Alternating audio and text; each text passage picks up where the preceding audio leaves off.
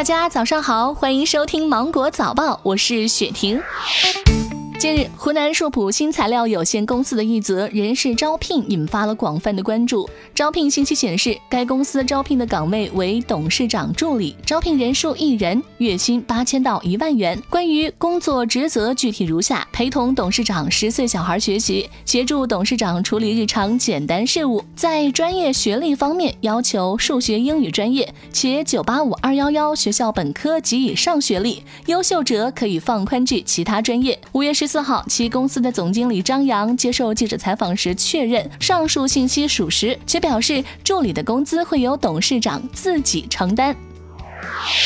某招聘平台发布的销售招聘数据显示，四月销售类职位平均的企业支付月薪为九千八百一十八元。在各类销售岗位当中，销售总监以一万五千三百三十五元的月收入排名行业第一，其次是区域销售、销售经理主管和医药代表，企业支付的月薪分别为一万四千九百八十四元、一万零七百一十四元和一万零六百零六元。分析称，由于医药代表的专业性强，从业者学历和专业水平较高，所以呢，收入也相对较高。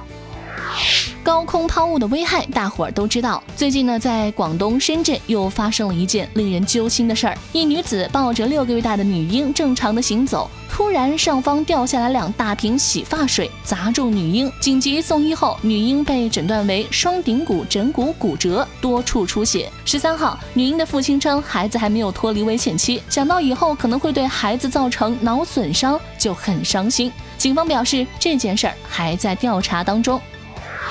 除了高空抛物，车窗抛物也是令人不齿的。近日，宁夏银川刘先生上班等红绿灯的时候，看到前车驾驶员不断的在往车外扔垃圾，有早餐的纸团、塑料袋、湿纸巾等等。刘先生忍无可忍，下车将对方扔了五次的垃圾捡起来扔回车里，怒斥：“这是你家垃圾场吗？”网友直呼：“干得漂亮！”内容引起舒适。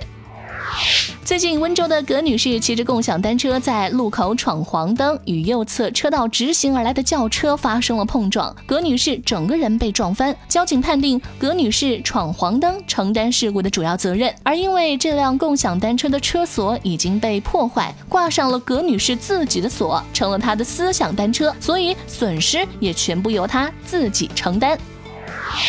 最近，市民张先生报案称，他的奔驰 SUV 被人划了一大圈，车牌也被掰歪了。查看监控后发现，嫌疑人竟然是他自己的儿子。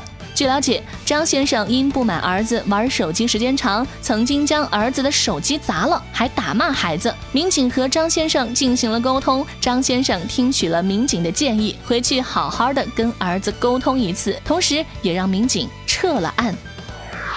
近日，海南一名快递员被一个寄给小猪佩奇的口罩包裹弄得哭笑不得。家住在三亚的北京小女孩看到动画片里面的佩奇和朋友们没有戴口罩，特别着急，吵着要给佩奇和二十三个动物朋友寄口罩。妈妈也不忍心告诉她小猪佩奇并不存在，为了实现她的愿望，叫了快递员上门收件。快递小哥说：“我干快递这么多年，还是第一次碰到给小猪佩奇寄快递的。”据了解，目前这一箱充满了童话爱心的口罩已经在寄往小猪佩奇位于英国的制作公司的途中，预计将于七天后抵达。以上就是今天的新闻，我是精英九五电台的雪婷，祝你度过美好的一天，拜拜。